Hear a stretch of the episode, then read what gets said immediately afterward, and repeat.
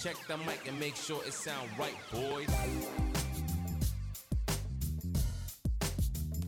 Hello and welcome back to another edition of the Throwdown. It's actually the season finale of the Throwdown. I'm your host Zach, joined by Alex and Connor as usual. Say hi, guys. Howdy, howdy. All right, you, you like I just said, season finale. We're gonna wrap up our first season here, episode 37. We made it past the draft and all of that. Today's episode's pretty straightforward. We're gonna be reviewing the draft, giving our takes on the draft. We're also gonna be looking at some of the off-season moves that have already occurred, and also look forward to the free agency and see who we think is gonna move elsewhere. But we're going to start with your biggest basketball news. First of all, uh, unfortunately, we do have to report that NBA former NBA player and Purdue standout Caleb Swanigan died at the age of 25. Um, this past Monday, uh, June 20th, from the uh, Allen County Coroner's Office in Indiana, uh, Swanigan died at the hospital. He had a tremendous basketball career in his home state of Indiana. He won a state championship with his high school, and it was his high school's first state championship. He became Indiana's Mr. Basketball in 2015. Eventually, he was committed to Michigan State, but then decided to go play for Purdue. At Purdue, he won Big Ten Player of the Year in 2017, first team All American, and along with that, a conference record of 28 double doubles. He also helped lead Purdue to the Sweet 16. In the NBA, Swanigan was drafted 26 overall by the Trailblazers in 2017, traded to the Kings in 2019, and then traded back to Portland before COVID hit. Swanigan opted out of the bubble, which ended his career. He only averaged 2.3 2.3 points and 2.9 rebounds in 75 games. A tweet from Purdue says, quote, devastated, our thoughts and prayers go to Caleb Swanigan's family and friends. The world lost a gentle soul last night. Love you, Biggie. Now, quick note Biggie was a childhood nickname, as Swanigan was a large child. So, um, guys, thoughts and prayers to his family, but such a really young age go. Yeah, it, it's a very sad story. I mean, um, it, you know, he was gaining a lot of weight once he left the league, and you could tell there was a lot of like personal stuff that he was dealing with. Um, I, I think this story in general kind of taken away from the basketball sense. I mean, it, he was a good player in college and high school and stuff, but I think the more important story we take out of this is uh, to make sure that we, you know, pay attention to people with mental health issues uh, it's a very, you know, it's gotten more talked about in years. But honestly, like this is one of those case scenarios where uh, if you look at his pictures from when he was in the league till a year later, he gained hundred, over 100 pounds. Um, mm-hmm. You know, that comes from depression. So uh, if, you know, anybody's listening or whatever, you know, we're here for you. Uh, you know, just try to keep a bright smile and uh, you know everything will get better. Uh, so yeah if you're if you got mental health stuff call call the mental health lines and stuff. So yeah uh, i think that's our biggest note we take away from this honestly. Yeah and i mean it's really sad and at the end of the day the one thing i hated was there were a lot of people once that if you saw they posted they were posting like a picture on social media of him before, before like what a month before he died or two months before he died, a picture of the drastic weight change, and then a lot of people were making some really serious, nasty comments towards him. And now that he passed away, it's kind of it's really Everybody, sad. like uh, you know an a hole, honestly.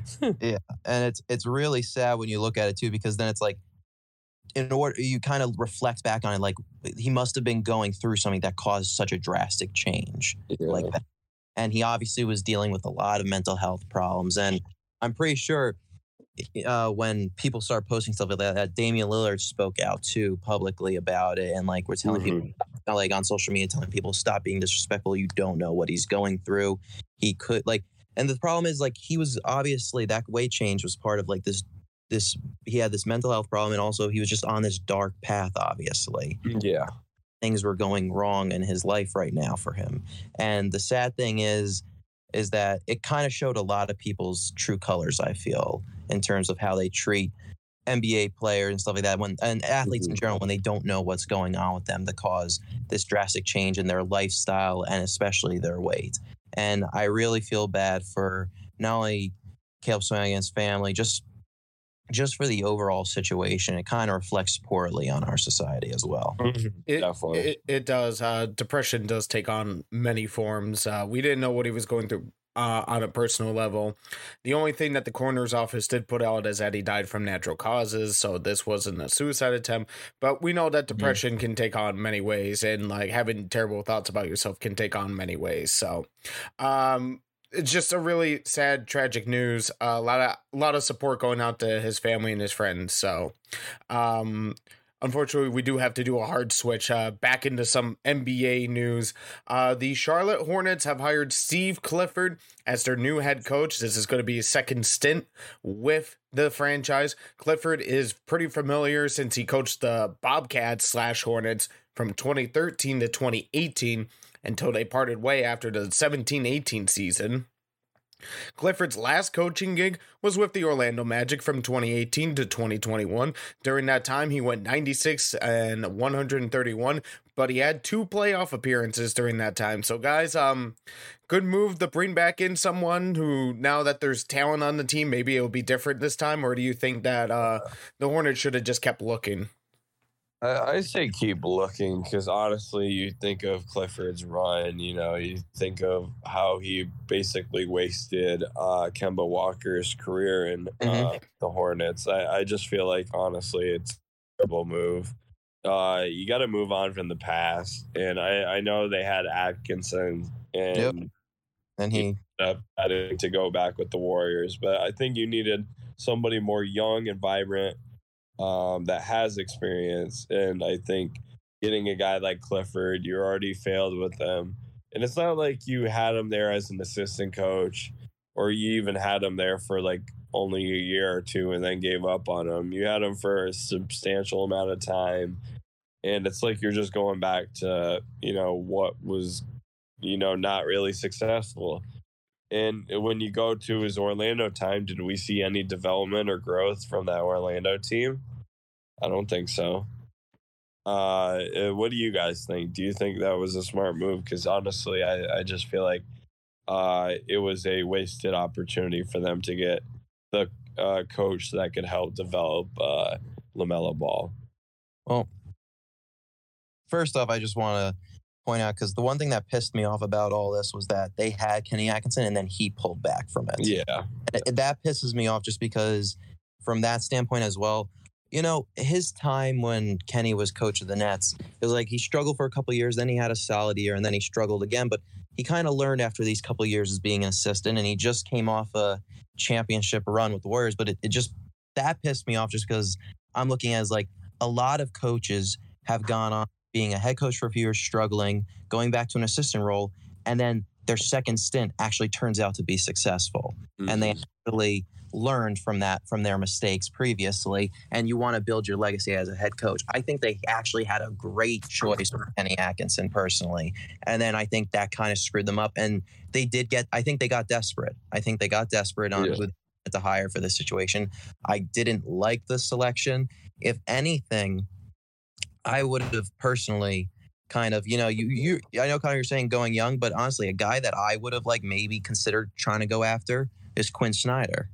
I would have hmm. probably considered that more because you know what? Yeah, he might be well, in what in his mid 50s but he actually has a successful track record and in, hmm. in terms of making the playoffs. Whether it's going far or not it doesn't matter. He actually knows what, how to develop certain guys too and actually he would be a perfect coach for a guy like LaMelo Ball and that would be the kind of he wants a new change that would have been the perfect new change but I think the Hornets got a little desperate in this situation and they made a choice that for all we know could lead to possibly LaMelo Ball leaving in the next few years.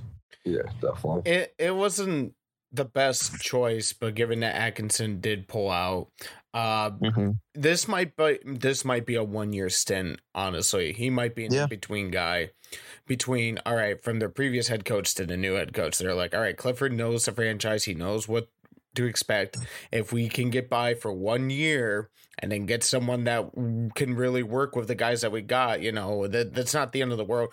But honestly, the Hornets are so close to breaching that playoff bubble that Mhm. I this was not the best move for the franchise and for the and for the team they already got. So they I I think for me it's like going back to someone it's like yeah that's like the easy option but it's not the best Sure. option. So I I'm just kind of annoyed that they're not pushing harder and like trying to interview more assistants and stuff, trying to just get someone new into there so that way at least they could work with Lamelo Ball and uh, Miles Bridges and like work with the young guys on that team. But um really quickly, let's get into this story. It's kind of a bit of a kicker. We're going to be talking about the draft more in depth, but during the draft on Thursday, Stephen A. Smith had a pretty long meltdown on live TV as the New York Knicks traded out of the first round. So the Knicks originally had the 11th pick overall, and a lot of fans, including Stephen A. Smith, who is a native of the Bronx, were hoping that they would draft a good prospect. Now, the Knicks did draft Ousmane Dieng. Great. But then immediately shipped him off to Oklahoma City. The Knicks, in return, got three conditional first round picks. Stephen A. Smith during the telecast said, We have seen shot blockers drafted. We've seen athletes drafted. We've seen shooters drafted. We've seen point guards drafted. We've seen everything drafted, but the Knicks didn't draft anybody. Guys, um, we'll, we'll we're gonna mention this. This is a spoiler alert, but we're gonna mention this again. But um, the Knicks, I feel like at this point are just being the Knicks at this point. It- Mm, It's yeah. what they Well- do. Mess up, baby. it's not win, Well- baby, win.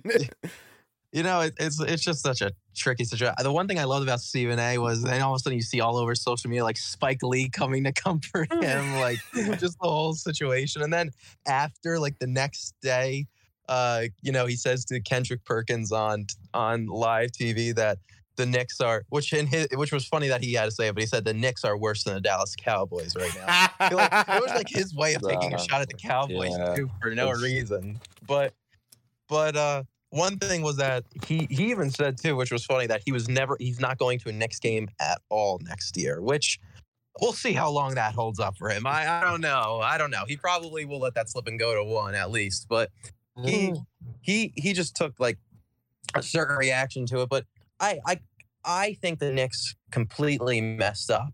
But at the same time, you know, do they have what 11 picks, 11 first rounders over the next seven years? Yes, they're kind of turning into the they're the second version of the OK of Oklahoma City Thunder here. But. I'd rather trust OKC with their picks than the Knicks right now. yeah. the difference I- is I- we know the Thunder can actually build a winning team. We don't know about Mhm. the, about the Knicks. But uh, Connor, your thoughts? Yeah, I, think one that says a lot about Dieng as a player. Um, you know, if they're able to give away three first rounders, you know, and I I feel like as the Knicks, that's a positive stint to look at. You know, oh yeah, we get those three picks, but your team really needed to just get a player. You know, just get some new blood in there, especially at the point guard position. You know, you had the failed experience experience of Kemba Walker. Uh, you know, what are you going to do at that point guard position? And I think they should have gone with a guy there or maybe traded back. You know, I, I just feel like trading out of the draft in general was just a bad move. Uh, and now that put them in a position where, you know, how are they going to improve this team going anywhere, you know, forward? Uh, you know, it's just the same team. And the whole point of this year was to kind of do a slight rebuild and not do a whole rebuild. But by doing a move like this and not drafting anyone, you're putting yourself in a position where you're going to have to do a full rebuild in Yep. like the coming year or two. Yeah, um, maybe maybe there's something the Knicks know that we don't know. Maybe they uh, have a point guard that they're going to grab, and that's why they shipped the pick away.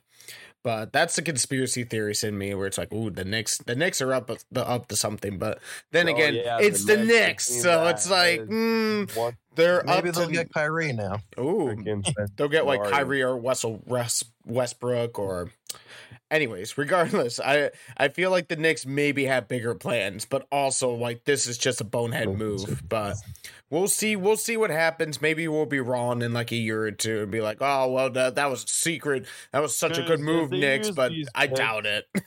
If they use these picks for like Donovan Mitchell, we'll look, you know, like Ex- idiots. But I mean, But th- we're Yes, going off right now. the- Yes, you know, yes, we would, but we're just talking about the way Yeah. it looks now, Yeah. not when Yeah. it's happening Yeah. in terms of like trades or free Definitely. agency. So we're talking about in terms of what happened on draft night and what it looks like on paper right now. Yeah. that's the Mhm. thing. Yeah, so we're gonna have to wait and see on that one, but we're gonna toss it a break. When we come back, we are actually gonna go in depth on our draft recap. So don't go anywhere. We'll be right back. Hey everyone, Zach here. Thank you so much for listening to our podcast. If you like the show, be sure to follow us on social media. We are on Facebook, Twitter, and Instagram. We share breaking news and updates that are going around the league, as well as show updates. You can find a link to our accounts in the description down below, or search Sins the Throwdown. Thanks so much for listening. Now here's the rest of the episode.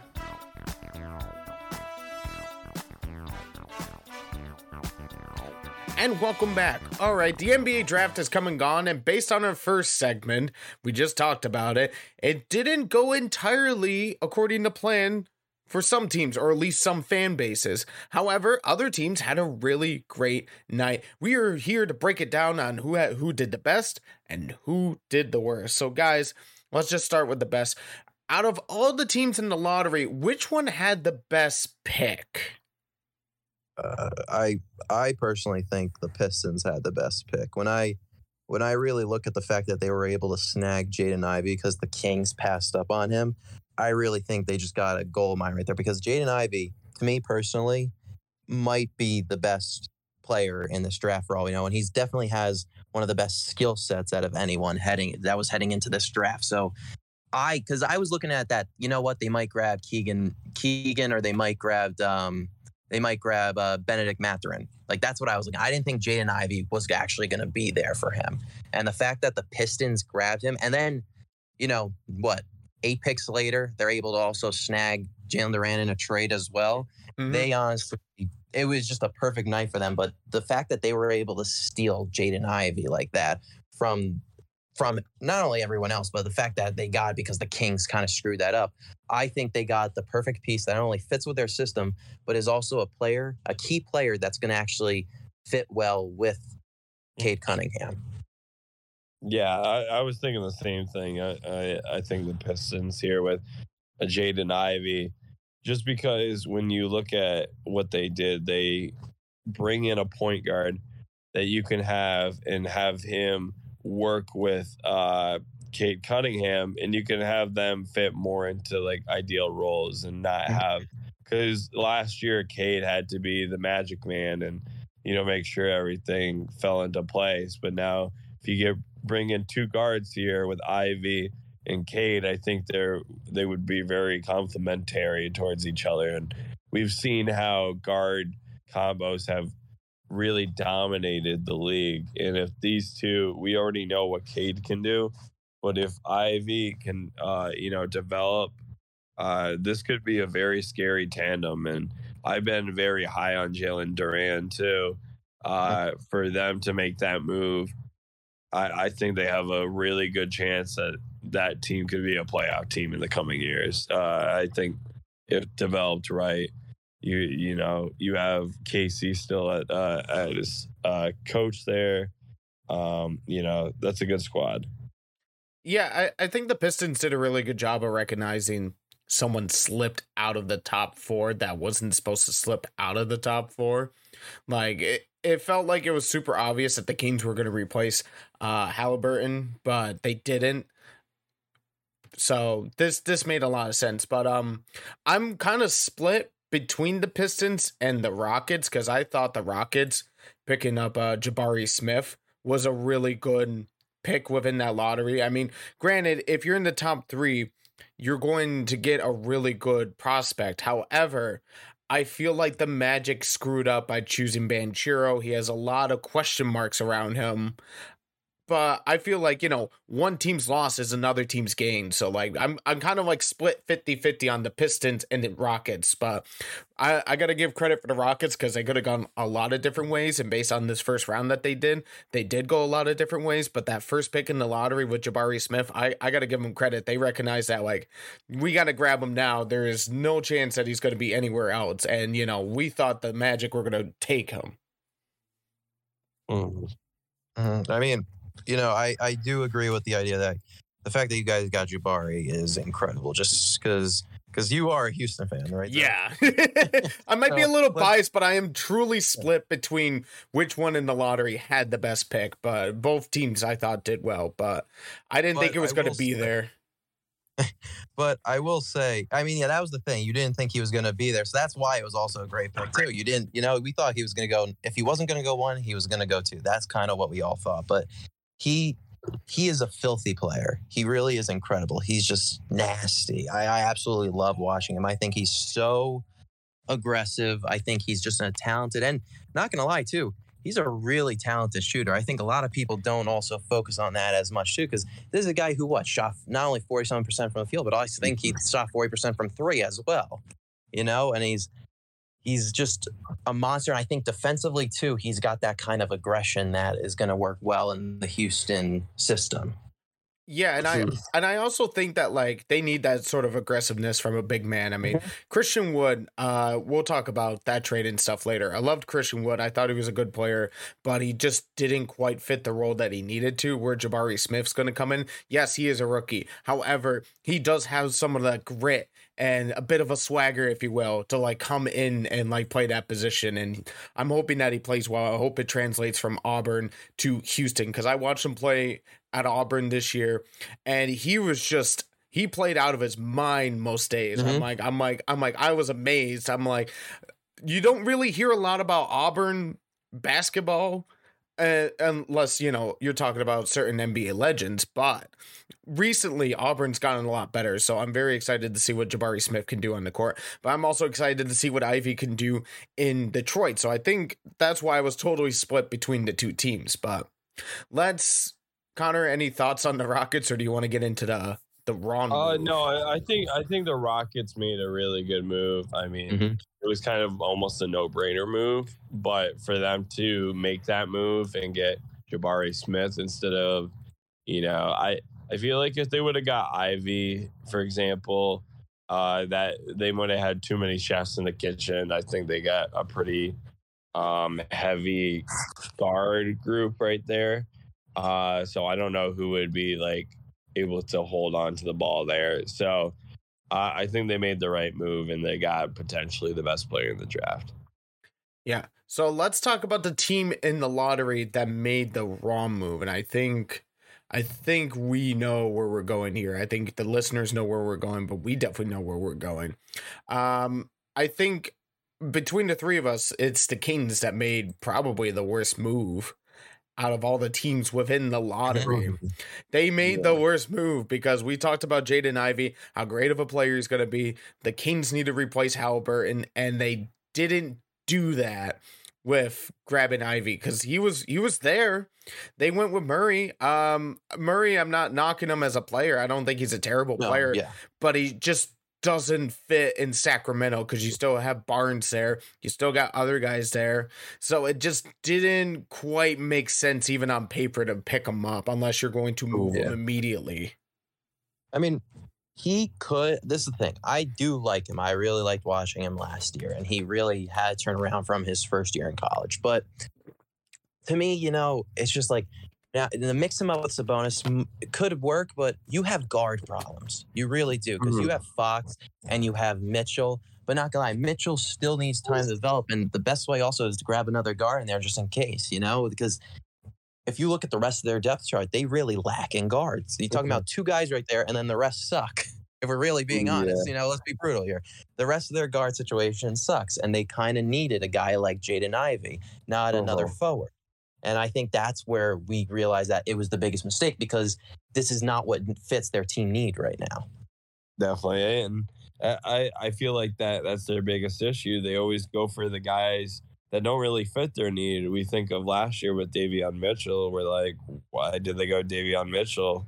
Uh, you know, they already got Tyrese and they already got De'Aaron Fox. Mhm. Then they move on from um, uh, Tyrese Halliburton, everyone's like, that's such a dumb move. Now coming into this draft, they're like, okay, uh, let's let's try to have a guard in here so you can at least put yourself in position to fill that role of Tyrese. And instead, they um, they go with Keegan Murray. I mean, one positive they did make was later in the draft they got Jaden Hardy in the second round Yep. which was a pretty solid pick. But I, I just feel like this team just always makes the wrong moves. And this is, it just doesn't bode well when you look at their history of just picking people uh, that, you know, one pick before superstars. You know, they missed out on Luka, missed out on Damian Lillard, missed out on Klay Thompson Mhm. you know they, they missed out on all these top players uh so maybe Oh, Hall of Fame players too. yeah hall of fame players too uh top well you know two of them top 75 esque and then you know by the time top 100 comes out all three of these players will probably be there. So uh yeah i i feel like this one will be the same uh but hopefully keegan murray can uh work well for the kings. He might also have like a Andrew Wiggins type situation where he's drafted high, doesn't work out for the original team, and then gets traded away and then suddenly wins an NBA championship. So Mhm. there's some Mhm. hope for Keegan Murray. Don't worry, man. Uh, if you don't win it there, you could win it anywhere else. Just ask Andrew Wiggins. But let's talk about the best selection in the first round, and I think we're on the same page here because I'm looking at the note sheet, so we all are all are on the same page.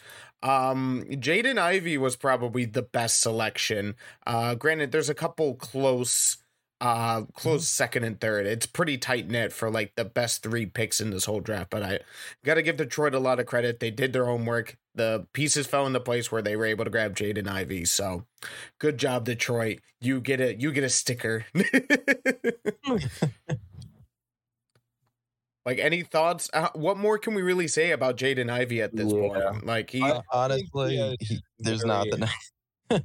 he has very good high guard potential and Mhm. you know and th- that's what you know obvi- you know i think in other years he would probably be a top you know three pick or you know top even potentially a top one pick just because of the upside he brings with guard play but we just had such a good collective top three and they were all power forwards that like it just made sense to you know, for him to be really the top guy for us and also for them to, you know, for it to be the top pick of the draft in our terms. mm-hmm. Yeah, I, there's just he. I guess his ceiling is really high. Like the the sky's the limit for Ivey. So good job uh picking him, but good luck to Ivey too. But was there before we get into best of the night, worst of the night? Um, was there any surprises you saw throughout the draft besides the ones that we mentioned? Because I was really surprised that Ty Ty Washington slid as far as he did. Yeah. But I was even more surprised that the Rockets traded to get him. Yeah, it was a pretty surprising draft with slides. Um, the the team I I'm gonna mention in a second, they got somebody um like deep in the draft that surprised me because he was like a top 20 pick. Um, but I'll leave that for the next section. But yeah, there there were a lot of drops. I mean, that's the thing. I, I feel like once you especially in the NBA, uh, sometimes in the NFL, but like with these top like 15 picks, we can kind of be like, okay, they're definitely going to be drafted in the top 15 or around there. There's no way they go in the top 30. But for like NBA, I feel like we have that issue where like there's so many talented guys between that 20 to 45 range that honestly you could see one go way high up or one fall way down to the 40s. Um, I don't know if you guys think the same in that regard. I mean, like for for this draft. Like, Just I felt, any draft on it. yeah, like any dra- Mhm. anything can go on draft night. But I felt like Yeah. in this draft, it was a little more, I don't want to say chaotic, but like there was a lot more slides going on, a lot more movement going on. Like the fact that Yeah. AJ Griffin fell to 16 and the Hawks are like, oh, like we need to replace Cam Reddish. So here we go. Like, like he he was a guy I thought would have been gone in the top 10 and he was still there at 16. So I was Mhm. I was pretty surprised by that one. Uh not a lot of surprises in like the second round, I will say. I, I, I was. I didn't have- one surprise in the second round was Kennedy Chandler to me falling Mhm. a little bit to where he did because I really think he's a talented player and I think there's. I I was just surprised too that Grizzlies gra- Grizzlies are the ones that have him now too just because. I don't think they have a need for him as well, but I felt like there were other teams early on, like late first round, that could have grabbed him and would have fit perfectly because I think he has that first round level type talent. I just am I was surprised that he actually fell to the second round. Yeah. Um, if you want, I, I can transition the other one because I have my second rounder um, for the teams. yeah. Uh by all means, I I guess we'll transition uh I'm trying yeah. What what do you got for your guy that was kind of a surprise and maybe we'll just tie the two in together. Yeah, so like, the, and this goes in with my team, uh, who had the best night. I think the Pelicans had probably the best night out of all the teams, just because they were able to get Dyson Daniels, who fills the hole of guard that they needed. But they also got EJ Liddell, who fell into the second round, who I- you know I think is a solid fit for them. Could learn behind Zion, uh, a guy who last season scored 19 points had almost eight rebounds and two and a half assists, uh, with also two and a half blocks. Uh, I think that's a great fit for them. He could be a great power forward, learn behind Zion, uh, great off the bench guy, and I think he's going to add a lot of depth to that bench uh, in New Orleans. Um, with Dyson Daniels there, uh, going to improve the guard play, kind of fill the hole that Lonzo left there a couple seasons ago now. Um, I, I think both were great picks. Uh, and I think that uh, they they were one of the two teams that I had winning the draft uh, just because of those two moves. All right, that's that's a good point to bring up too, because the Pelicans did have a few holes they needed to fill. I I wouldn't say they they weren't like super pressing needs, but they definitely needed to fill them if they wanted to be make a deeper playoff run. And they still have all free agency too, so the Pelicans could be a really scary team heading into next season. So, Alex, what team did you think had the best night last night or during the draft? Not last night. Well, I will say though, Connor Pelicans, I will give you that because that is really great for depth purposes. It really is, and it really can prove to be a strong playoff future, uh, playoff push in the next couple years, for all we know. Uh, when it comes to the best night of the draft, I really thought it was the Pistons at the end of the day. When you look at not only Jaden Ivey, who we have said was probably the best pick of the night out of anyone possibly, it's also the fact that they were able to make a smart move and trade for Jalen Duren. Because now, when you look at this team on paper, you have Jaden Ivey, 20 years old. He's going to be at the point. You have Cade Cunningham, who's what, 20, 20, 20 22, right? Right around that Mhm. range. Same thing.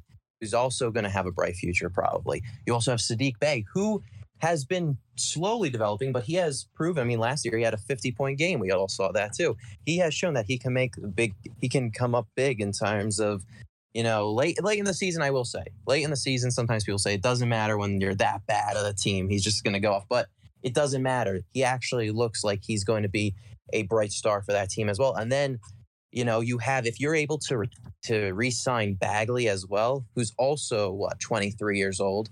That's also solid because you know Bagley Bagley just needs a chance. We all know that Bagley just needs an actual chance out there. But when you look at this team, and then at the five, you were able to make a trade and bring Jalen Duren in. That's starting five right there. If you're able to bring back Bagley this offseason, that starting five in the next three years has potential to be not only a playoff team, Mhm. possibly an Eastern Conference Finals contender.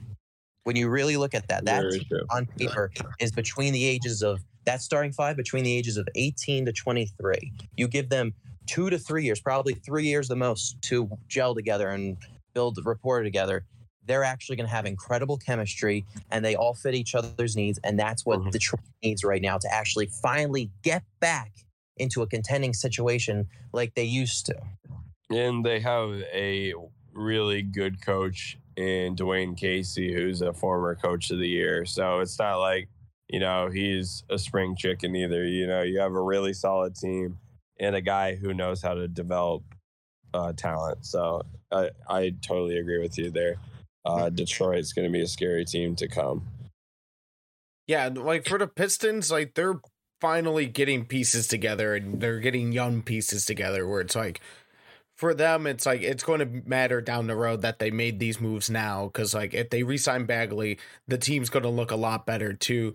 Granted i always say that like teams need like one or two veterans on it and you know uh, Jerami Grant was not the veteran that they needed on that squad but they got Sadiq Bey. they got Cade Cunningham. If they get Bagley back, all of a sudden this Pistons team looks a lot better in the next like two to five years. Like they're hoping to not only just get back into the playoffs, but you know, get back to I guess kind of the glory days of like the bad boys in Detroit. So mm-hmm. hoping that you know it works out for them. Detroit really made a lot of great moves during the draft, but uh trying to be a little different on my pick. I thought the Rockets had a really good night, not just me being biased, but objectively speaking, they got Jabari Smith. Great. The guy that we thought was going to be gone at 1 was still there at 3.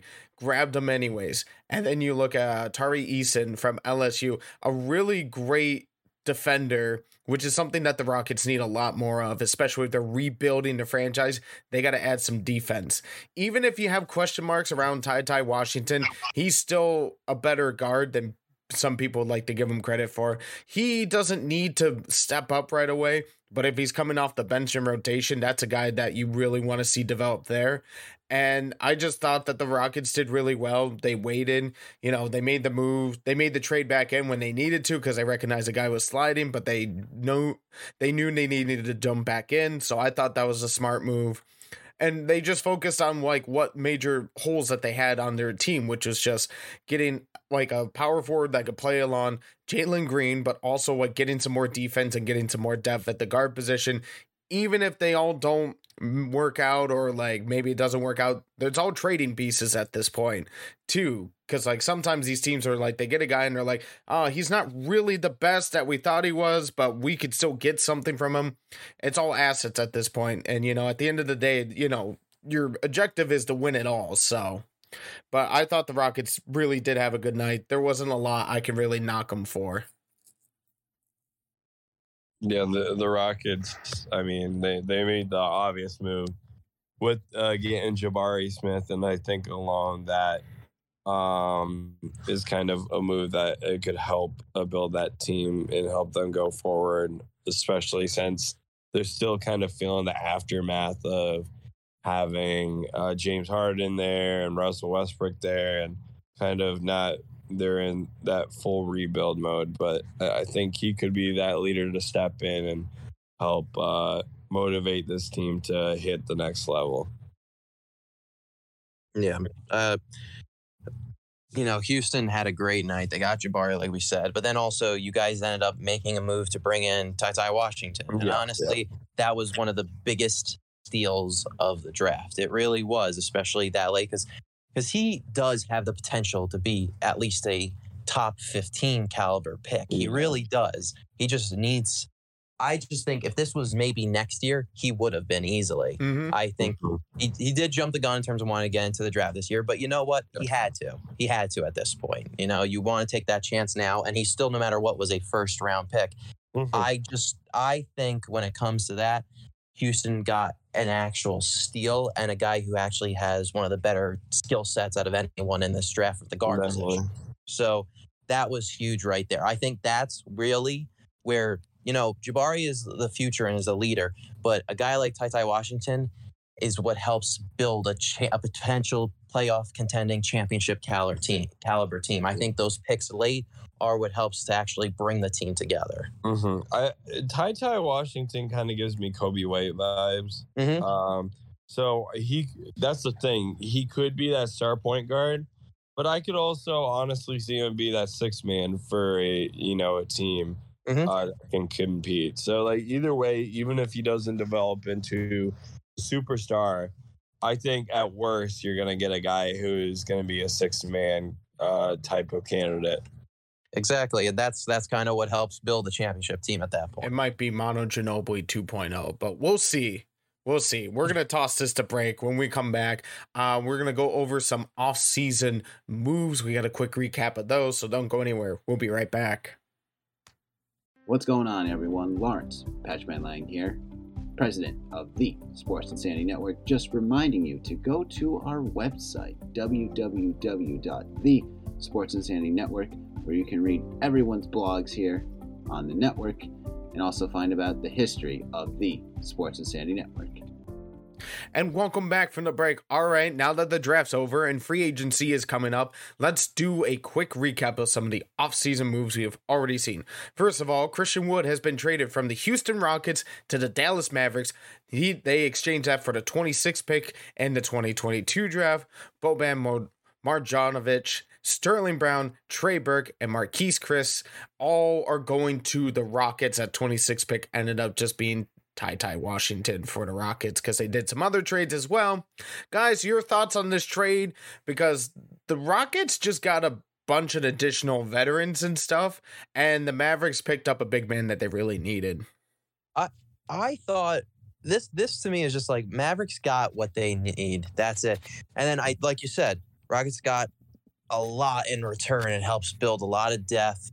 Yeah, branches out, fills the needs you guys need, especially veterans wise. But at the same time, one one thing that just all that just baffles me is how, how did Christian Wood get to a point where he's worth this? You know, just because Christian Wood, like you know, what I mean, it was it was a huge turnaround for him. I I just remember he was all right coming out of college, like he was all right coming into the NBA for a couple of years, all right, and then all of a sudden it was like honestly, I don't want to, Yeah, I don't want to put this out there, but it's like he took Detroit. PEDs. It's like he took PEDs and then all of a sudden exploded Yeah. on the scene for a year. Everyone's like, "Oh my god, let's give him this kind of contract," and then now he's worth this also in a trade. It's just, I just don't know where this came from.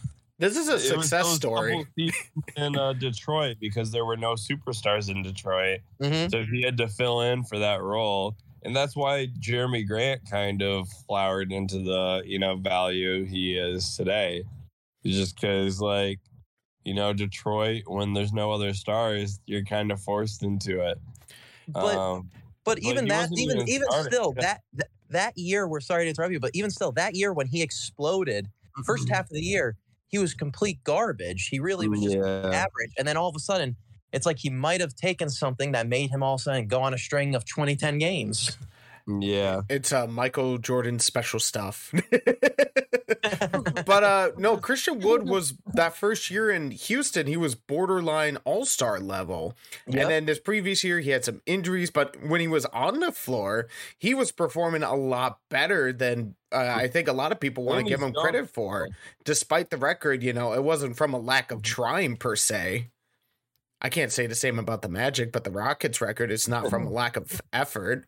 But Christian Wood has really developed into like this like um this big man that like people need, you know, like it's not he's not the biggest name. However, you will get a lot out of him. Yeah. So I think Mhm. that's a really good trade for the Mavericks. He can also shoot the ball pretty well too, which is something that, you know, the Mavericks needed as well. They needed another guy who could shoot, but they also needed a big man and they got a two and one in Christian Wood. So I don't I Mhm. don't see an issue with the Mavericks doing for this. For the Rockets, they got a No. bunch of veterans that they needed.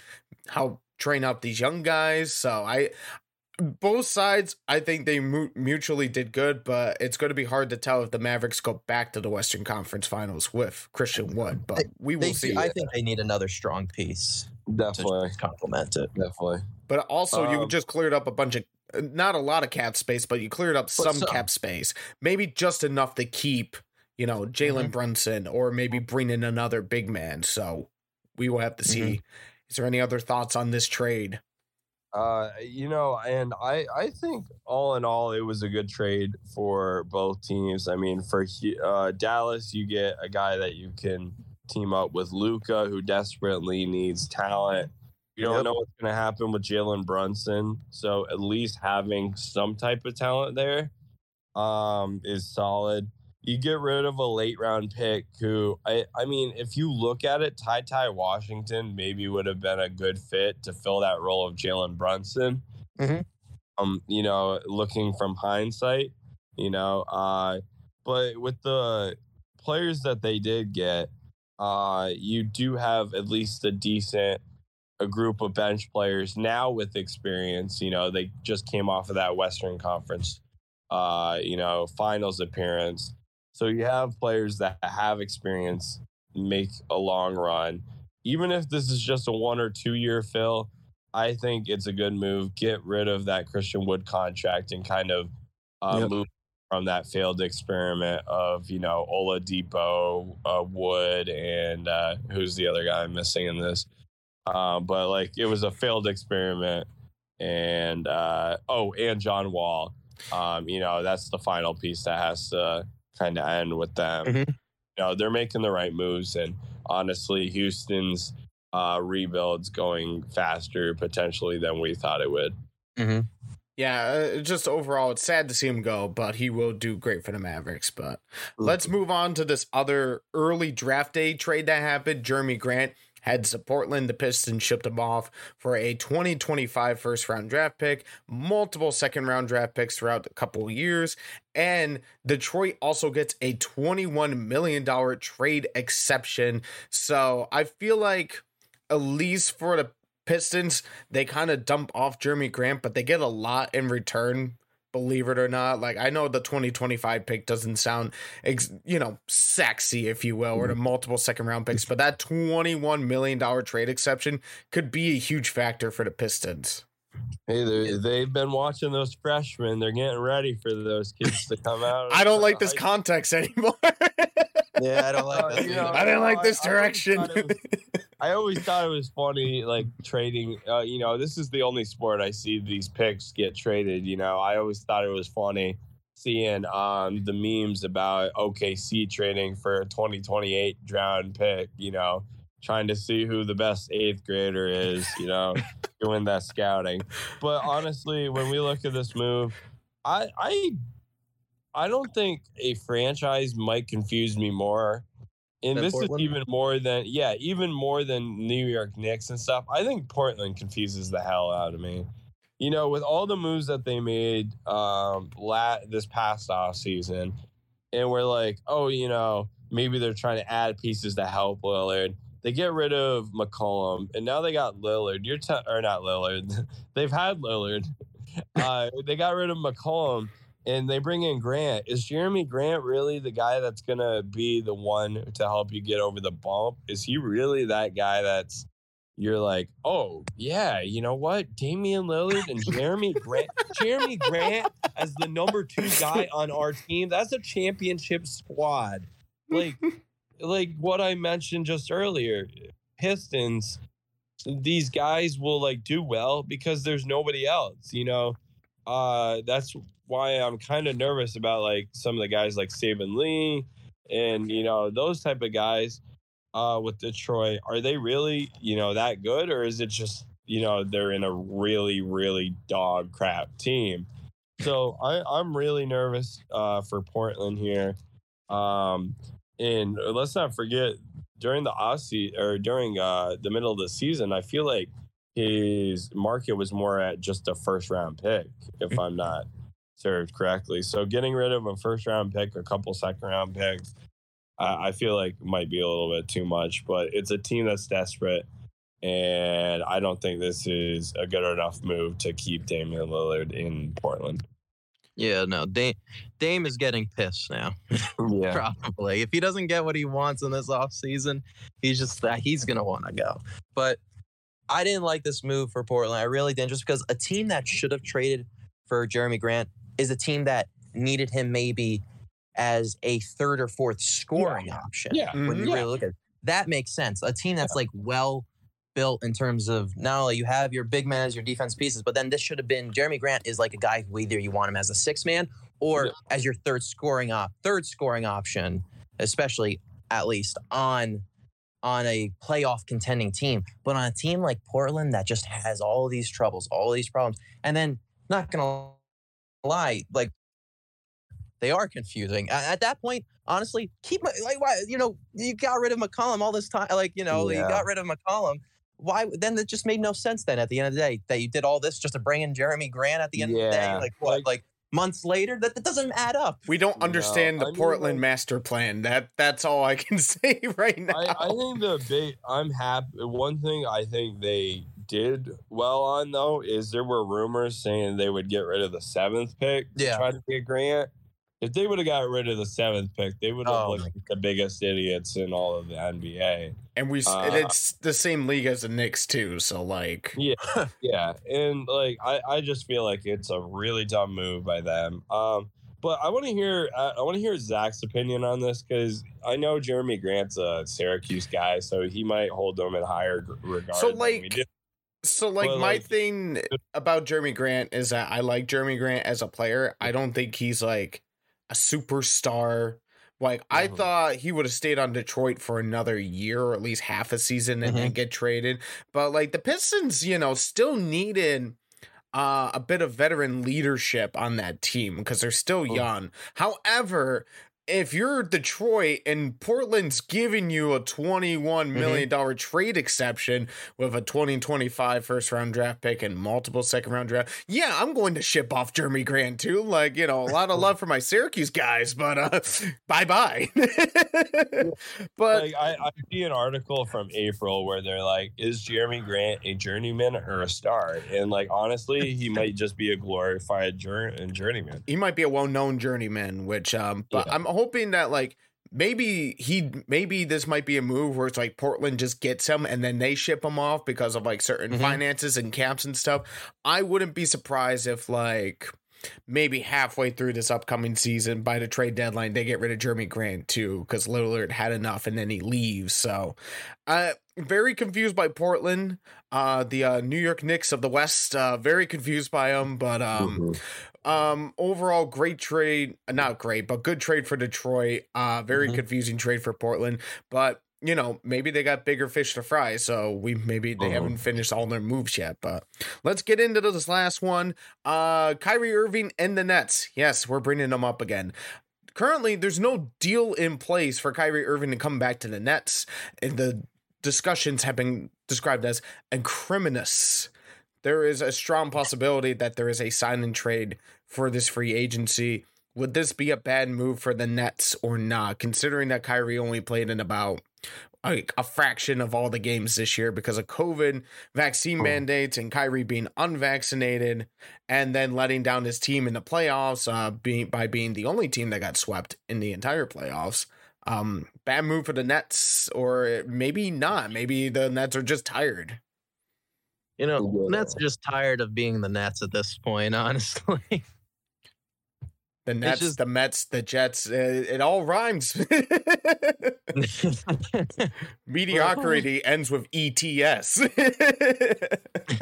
but you know what? Honestly, they just I think the Nets just keep shooting themselves in the foot now with Mhm. all the decisions that have been made these past couple of years. And honestly, Kyrie goes, so is KD. KD is not saying he has Mhm. made that very clear that he most likely will not be in Brooklyn if Kyrie is not there. The thing is, would he team up with somewhere else or would he just go to a different team? I don't know.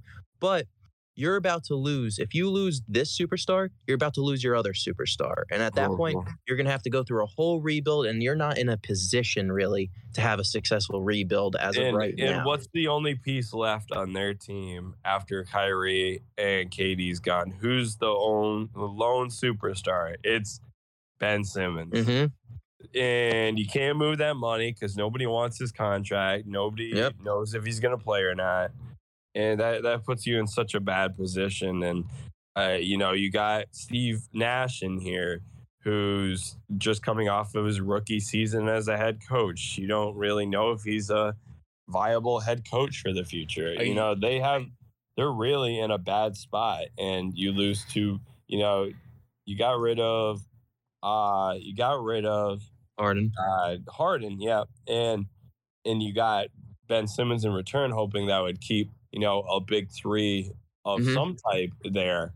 But if they were to lose both of those guys, man, this team is in a bad spot. And I don't know if you could get in a worse spot than what they got when they made that trade for Kevin Garnett and Paul Pierce Yeah. um, but and Jason Terry. But honestly, this could be the modern day version of that because they are going to be in a really, really bad spot if they're, you know, if they're stuck with just Ben Simmons. And if you're forced to have, let's say you trade these guys and you bring in other pieces, doesn't matter. This Mhm. most likely means that Ben Simmons is going to have to be the leader, which he can't be a leader. When we actually look at that at the end, that he Yeah. is not a leader for a team, and he's not by any means a great teammate as well. And we all saw Yeah. that. So I think the fact that that's going to be your leader, Ben Simmons, who refused to come out and play at all, not only this season, like when when after the trade was made, but also refused to come out in the playoffs at all either. Like, oh, yep, we're Yeah. done. We're done. I'm not. Oh, I have back soreness, whatever, muscle soreness, whatever Yeah. excuse he came up with. You have one of the worst teammates and one of the worst potential leaders as your number one option now if these two go. And that's Yeah. just the worst situation to be in. And honestly, the Nets, if this happens, the Nets are just a complete joke. And They're gonna be what worse leverage do they the really have too in a side and trade? They don't really have much because No, they don't. Like there's And just you know what the most interesting part about all this?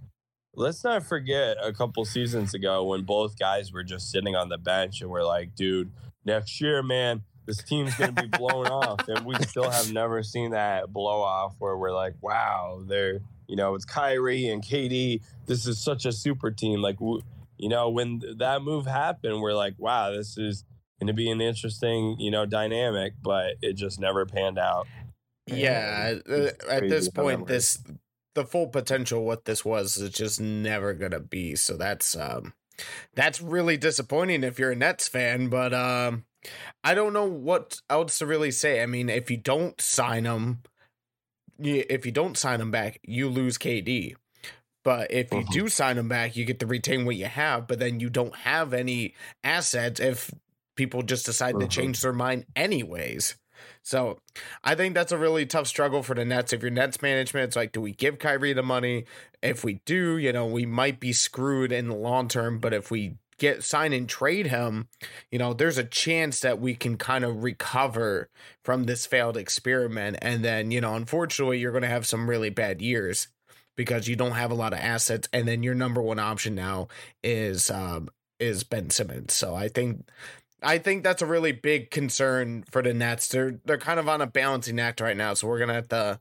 The Nets are just gonna have to play it smart and you know hope that things fall their way. But we're gonna toss it to break. When we come back, we're gonna do our NBA free agency predictions. So don't go anywhere. We'll be right back.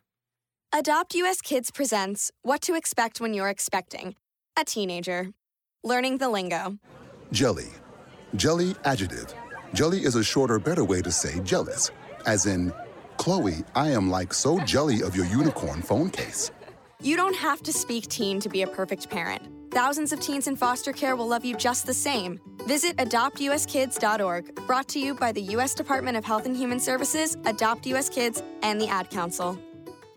And welcome back. All right. We're into the final segment. We're going to be talking about the NBA free agency that's coming up very soon. We got our predictions in. We're just going to see what happens with this free agency because it has a potential to be one of the craziest signing periods that we've seen in a long time in the NBA. So, first of all, guys, who do you think the biggest name on the market is right now?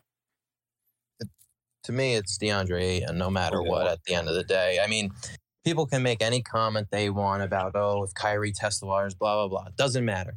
DeAndre Ayton is one of the most dominant players in the league. And not only that, he is also an elite center and one is the most easily dominates down low. He has this incredible energy. And we saw in the playoffs, regardless of their second round exit, there was one player that no matter what was going off in the playoffs him, and it was Ayton.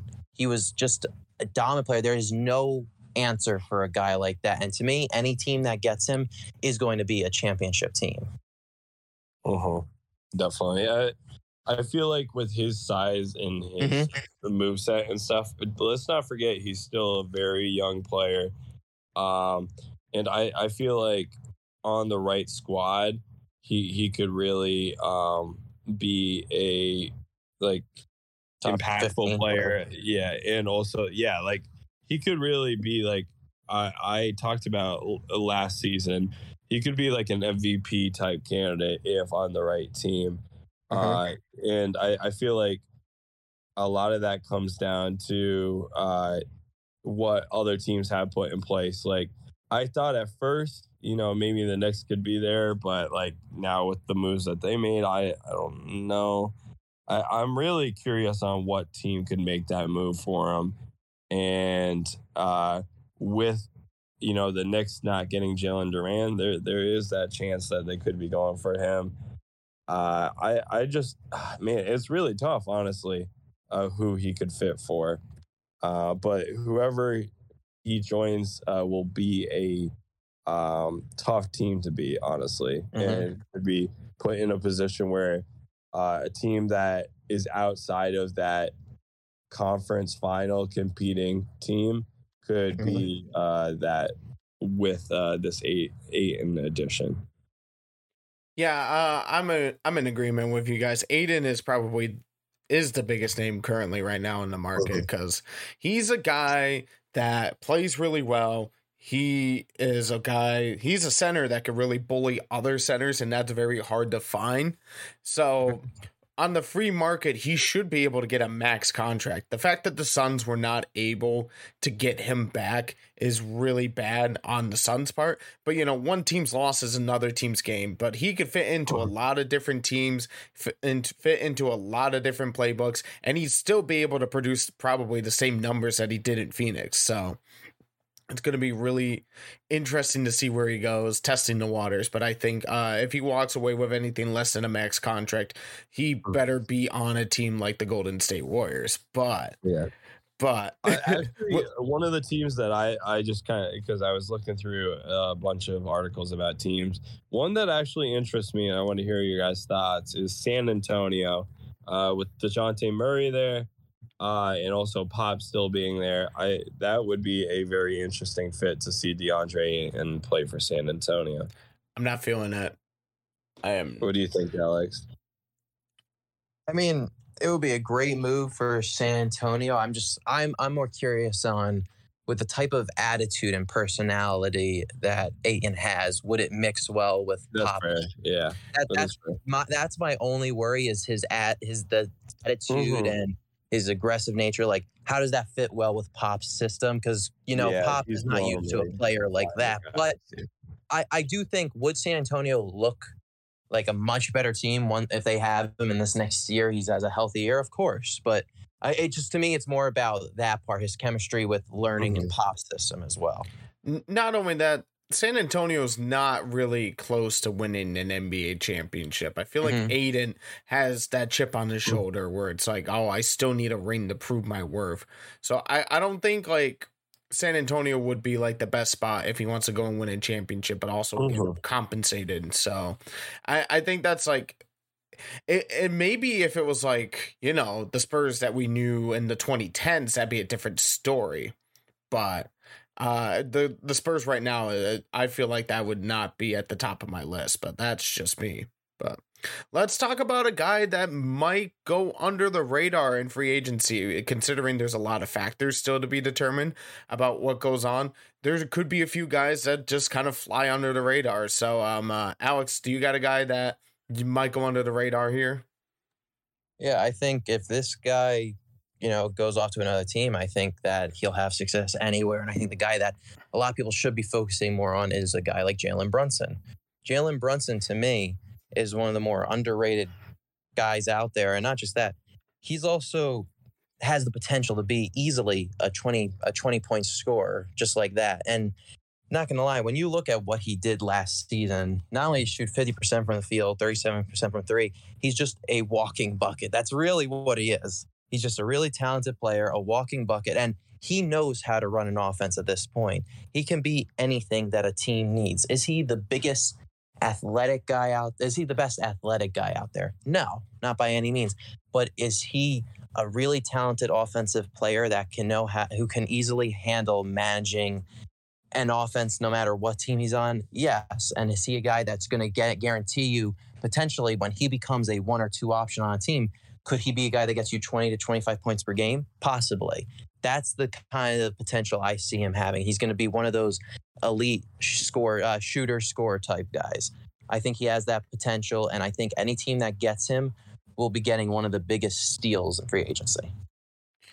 Connor, who do you got for your guy? Um, I, I'm going a little bit kind of left field here. Um, Mhm. based off more of like a good quality player. I'm more uh going off of one of the best sayings is the best uh talent one could have is availability. And Kayvon uh Kevon Looney, uh he played in every single game this season, including all of the playoffs and the regular season. And I think that's just a good talent in itself. To have a guy who's available uh, could play a huge part in any team's uh, chances of having a very good season.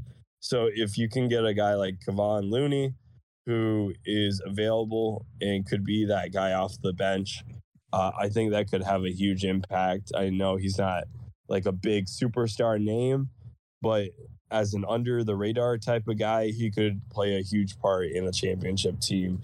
And we saw that uh, very apparent during a lot of this uh, postseason run. Yeah, uh, he definitely played a big role. Like both of the guys you mentioned played a big role in the playoffs, and that's definitely going to help their chances of getting signed. I know for for my guy, it may not seem like a very good answer or a very obvious answer, but I'm going with Bradley Beal. He did not have the best season that he did. Uh, his future with you know DC is up in question, and that might cause him to go under the radar, so to speak, where it's like people just kind of forget that he is a free agent, and then all of a sudden he signs a big deal somewhere else. But also, like Bradley Beal can still produce, and I think he's getting to that point in his career where he wants to be able to do more than just you know show up, play. Like I think he wants to go win a championship. So I, for me, it's like he might go under the radar, uh, radar, especially if like other names start entering free agency, like Kyrie Irving and Kevin Durant or other guys who are just going to lop out. Maybe Zach LaVine too. I feel like Bradley Beal will just get lost in the mix, but he's still going to be signed somewhere no matter what. Like this is not a guy that is going to go unnoticed completely, but he might get overlooked compared to like some of the other options out there. But No, Um, Bradley is just a monster. So it, you know, I I think having the scoring ability that Bradley uh, Bradley Beal has, it could be a very important tool for any team. Um, let's go into this question really quick. Uh, which team has the most to gain in free agency? Basically, go big or go home, or you know, really just grab all the guys that they can and see if it works well. Like, I, think the biggest team that has to gain is, I mean, I, I'm going to name two, uh, two for different reasons. Uh, one of them is the Knicks because you know with the move that they made where they got those three picks, uh, they they have a lot to gain, and you know with the New York market, they got some cap space opening up.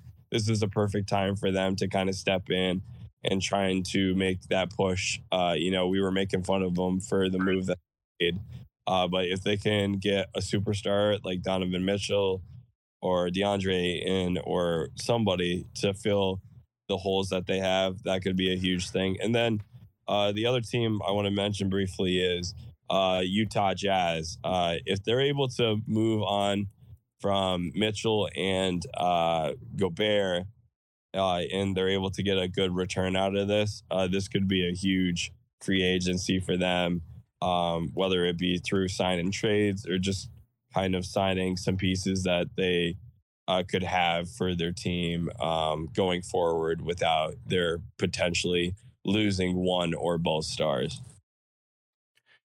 that that's a good point too. Is like the Knicks is they're in the New York market. It's a big market, Mm. but they also have a lot of places to fill and spots to fill. So really, just you know, the Knicks need to do something. Otherwise, they're just going to have another bad season. But Alex, uh, any teams that have the most to gain from free agency?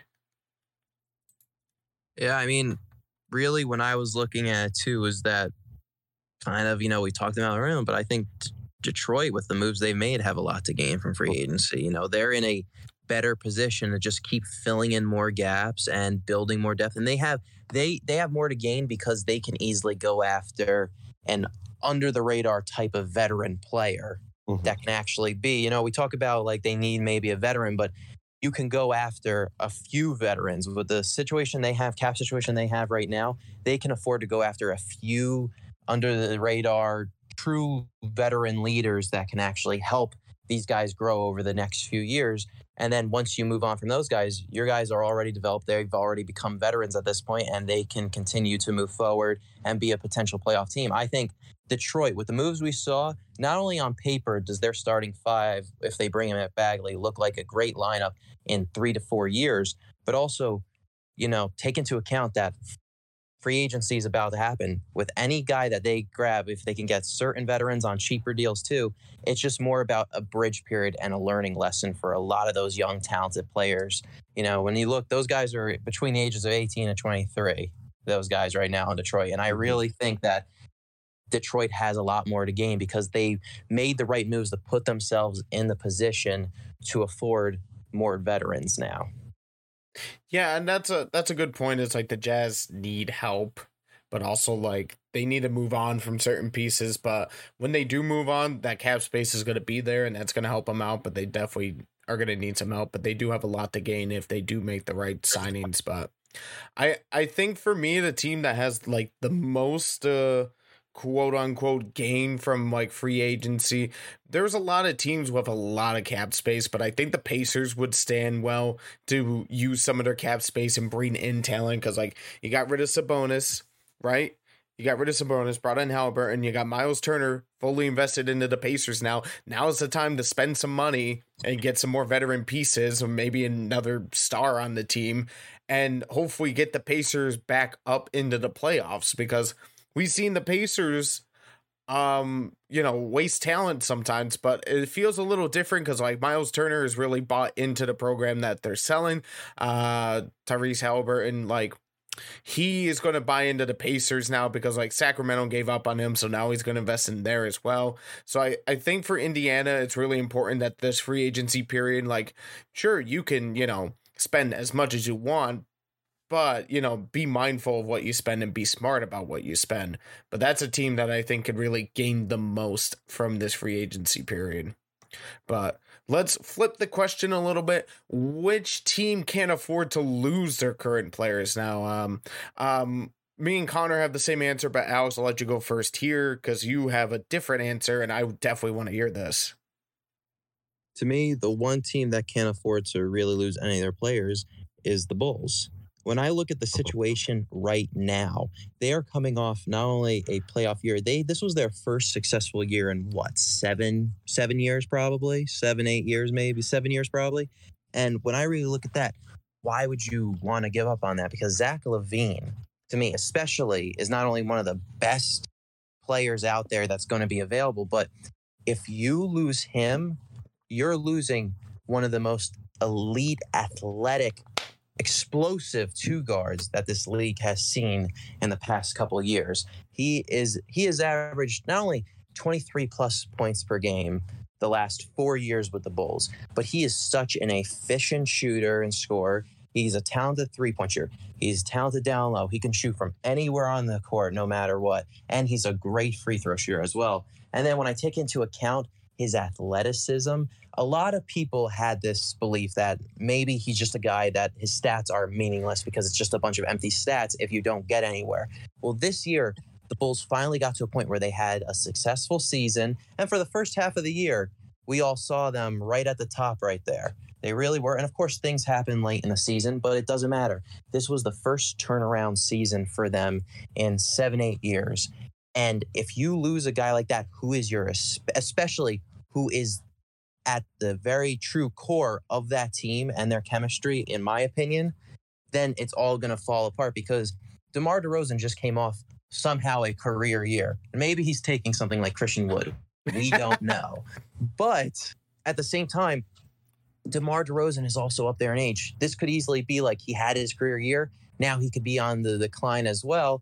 And then you kind of lose out. If you lose out on Zach LaVine here, you can't afford to go anywhere in the playoffs with this team. And especially, we don't know this whole situation with guys like Lonzo and Coby White, just because Lonzo has been on what, three teams in the last four years? You know, when you look at it too, he could be a guy that wants to go as well eventually too. This this free agency matters for them if they mm. don't bring back LaVine, because then if they don't bring back LaVine, I could see easily a few of these guys going over the next couple next year probably. Mhm, Be forced to again, even though this is the first time you're actually back into a serious playoff contending mix again.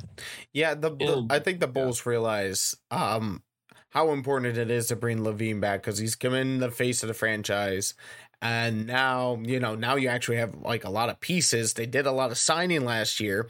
Now is the kind of prove it. We saw this with like Giannis and the Bucks before they won the championship. Kind of a similar situation where the Bulls are like, we're invested. We brought guys in. We would like for you to sign this like long deal so that way we could go and win a championship together. And I think that's something that uh, the Bulls need to do, and hopefully LaVine listens. I feel like LaVine, unless he went to like a already established title cont- contender, the Chicago might be the best place for him to stay. Definitely, because Chicago does want him there, and I, I mean the team last year was very solid. I think a lot of it just came down to inexperience together. Uh, Yep. I feel like if given another chance, I think this could be an Eastern Conference team, uh, a championship team, or at least appearance team. Um, I, I think they just need that year or two under their belt together. Yeah, that that's definitely something that they need. It's like it takes time to gel. We said all season at the first half of the season, it's like, oh, they're gelling really well, and then the inexperience kind of showed up. But Mm. uh, let's talk about our answer, Connor, because we both have the same team. We mentioned it before, but it, it it's the Brooklyn Nets. They can't afford to lose Mm. Kyrie and KD. That would be disastrous for them. As we mentioned before, all you're left with is Ben Simmons, and that that's really it. And he's not a leader, so that makes it even worse for the Mhm. Nets. It's like, but you can't afford to lose Kyrie and KD. That's the only thing that's going to keep you relevant right now, at least until you get some assets back. But I, I think for the Nets, it's like it's important to resign them because like they do want to play together, which is like something that you have. And a full season with Kyrie, KD, and Ben Simmons maybe would probably be way better than what the opposite would be. Mm-hmm, definitely. Uh, I I think that Nets team is going to be in a very very bad spot, and that would be like at least a five year rebuild if they lose both of their players. Thing.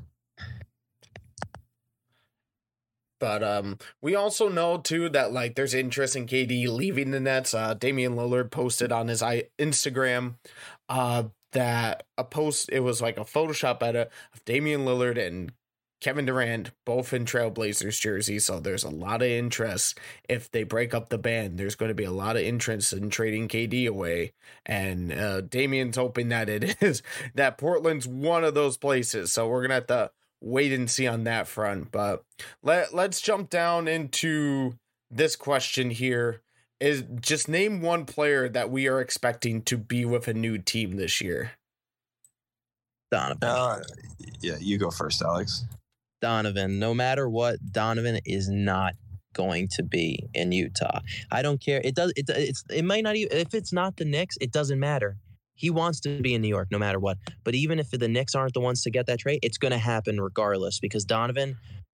100% will not be a Utah Jazz, any, a, a member of the Utah Jazz anymore. He just absolutely hates Gobert and he hates that environment and he really has had enough of it. Same thing with the way Snyder's had enough of it.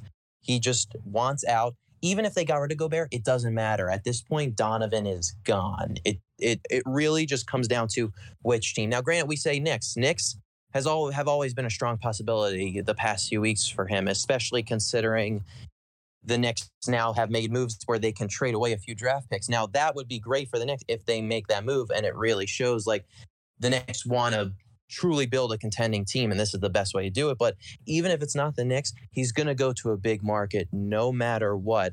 And at the end of the day, he absolutely hates the Utah Jazz now, and hates a strong word probably, but I think it fits for the way he feels and the animosity towards what that franchise has kind of how that franchise has affected him these last three years. Definitely.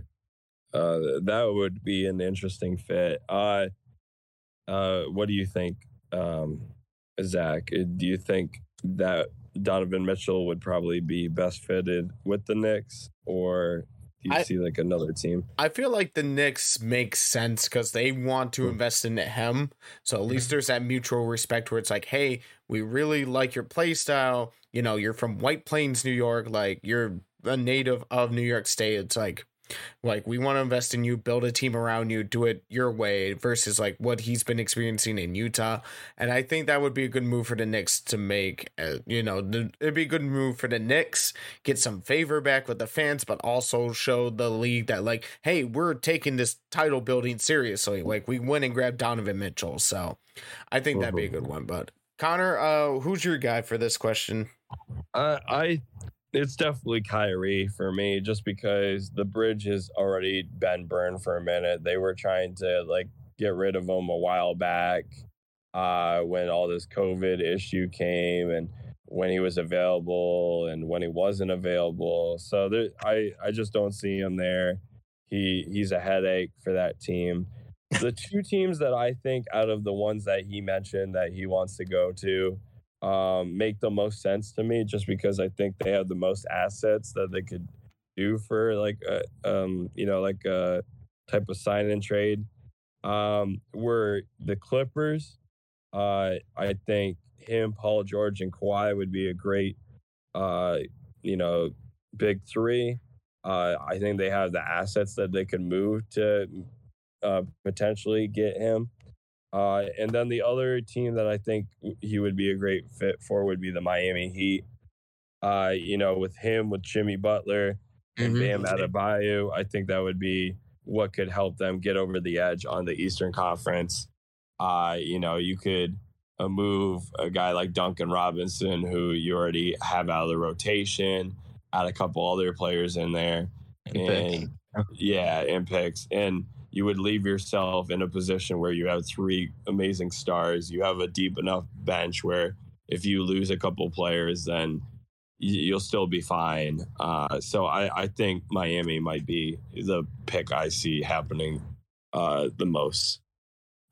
Yeah, I mean, like Kyrie can go anywhere and it. It it seems like at this point now, it would uh it would be hard to justify, you know, keeping him at this point, and especially if there's tension between him and management. He might leave during the season anyways. He might request a mid-season trade. So I, I Mhm. think for Kyrie, like he's very versatile. He's proven he can win on multiple teams. So I, I don't think it'd be hard to ship him around anywhere. Mhm. Uh, I also think too the Lakers would be an interesting fit too. I just they would have to try to move Russell Westbrook, but and I don't think they have really the bench to uh, deal with having you know those max contracts between LeBron, Nope. Anthony Davis, and Kyrie. You would probably have to move Anthony Davis in Mhm. some type of effort to try to free some cap, um, even with a move of Russell Westbrook.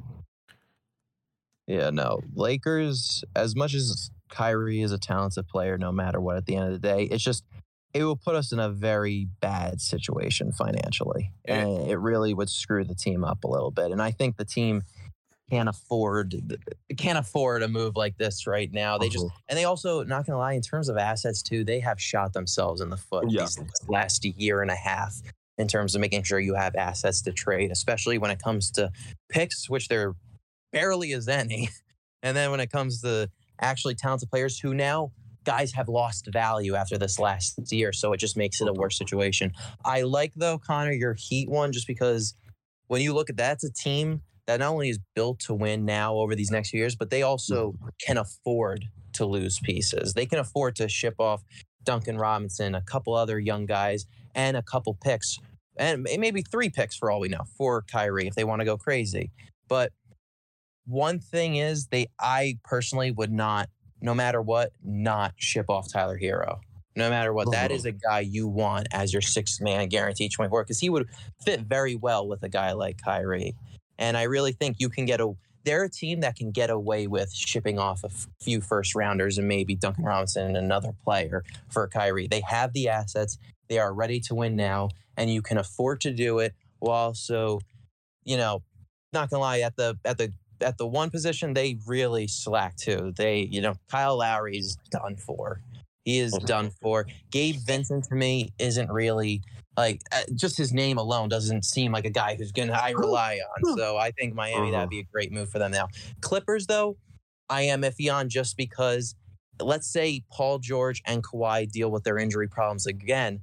I can't guarantee on Kyrie being a good leader for that team when those two go down. That's my biggest worry is that when though if those two go down again because of injuries, would you really trust Kyrie to lead the mm-hmm. team based on his experience these last three years? That's my only biggest worry. But to me, the best team is the Heat for him.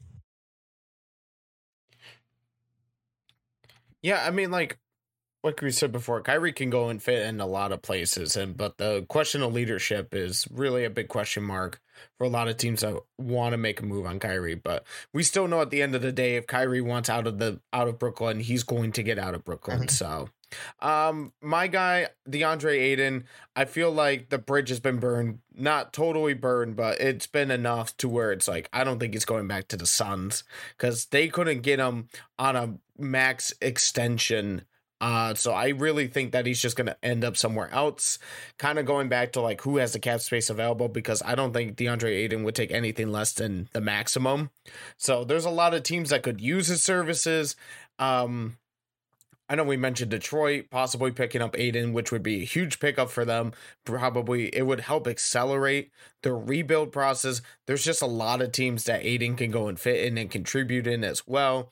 Maybe goes to Portland too to team up with that, you know, combo of Lillard and Grant, you know, that big combo. But a lot of teams have to figure out their cap space first to see if they want to even go after Ayton. But Ayton's not going back to the Suns.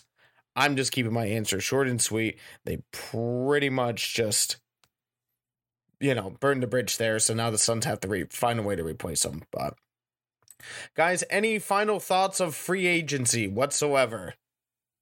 Uh, one one move I'm really interested in is, uh, you know, we talked about it earlier, but Bradley Beal.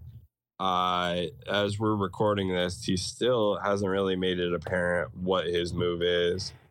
Um, I I think leaving, you know, the Wizards in general would just be a very poor, you know, move. Like I, it's a good move for his game, but I think the way he's just been teetering back and forth on if he's going to sign or not, I think by leaving Washington, that would just be a really bad taste in the mouth of that city.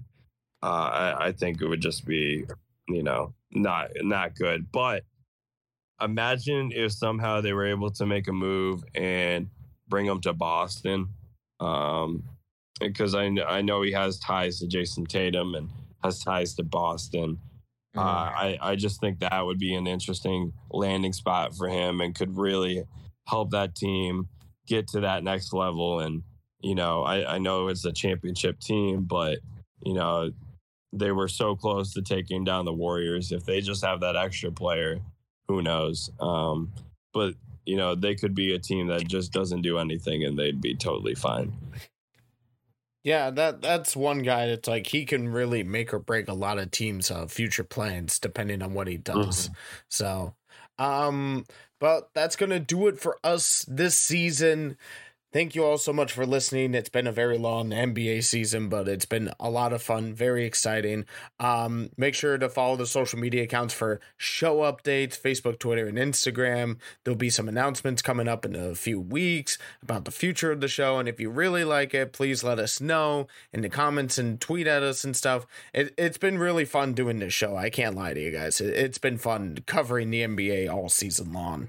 But any final thoughts for this first season?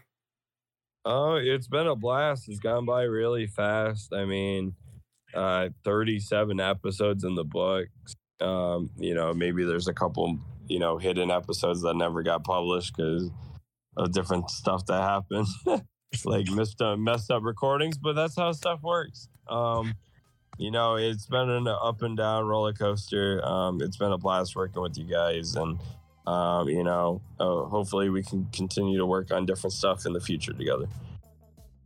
Yeah, no, it was a great season overall. I think we had incredible content. Uh, we really, you know, worked well feeding off each other too. And, you know, I'm going to miss it for the time. I'm going to miss it these next couple weeks. But you know what? At the end of the day, it was such a fun time doing this with you guys. And it really was a blast, especially considering we had an incredible one of the this is one of the first seasons I've been excited for in a while too. So this is this was just a great season to do this with. It was the 75th NBA season. It was a great season to cover. There was a lot going on. Uh, I haven't been this excited for an NBA season in a long time, too. Maybe since like 2016, like that season, that whole season. So this was a very, uh, very exciting season for everyone involved. If you've been paying attention, it was a lot of up and downs, a lot of drama, action packed moments. So it was fun to cover. So thank you all for listening to us and uh, giving us the opportunity to talk about the NBA. And hopefully, um, we were more right than some of the other guys that get paid a lot more to do this. But uh, that's gonna do us for us. Go enjoy your summer, and we will see you all later.